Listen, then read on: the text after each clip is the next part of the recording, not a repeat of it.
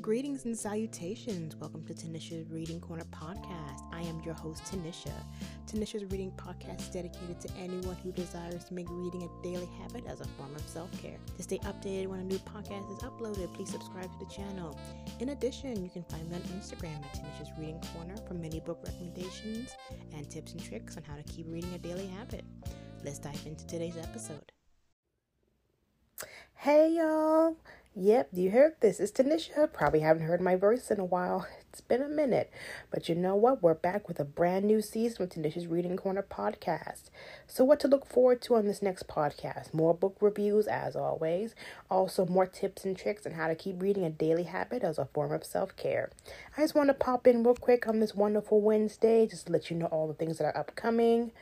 Um, you know, like I said, more book reviews, everything even some interviews perhaps later on this season, so please stay tuned.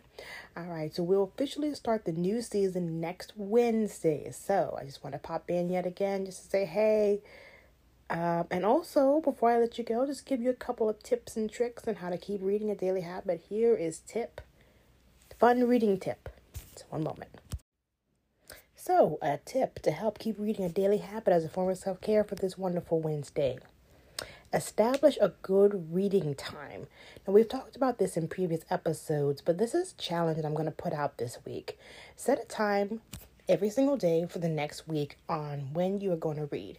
Write it down, set a timer, whether it's in the morning, the afternoon, the evening, whenever is best for you. Set a timer today for at maybe 8 a.m. when I first wake up, or 7 a.m., or whatever time you wake up, or what time you go to sleep, before you go to sleep.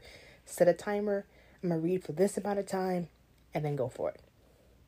You once you just make it in your mind and write it out and have a, just a time of day where you just dedicate to reading, it will eventually become more ritual and you won't have to think about it as much. But for some of us, you know, you need to write it out. You need to really think about it. Write a timer because life happens and you get busy and there you go. And you neglect yourself. Reading as for me, as I know it is or hope it is for you, is a way of, as a form of self care, as I've said many, many times before.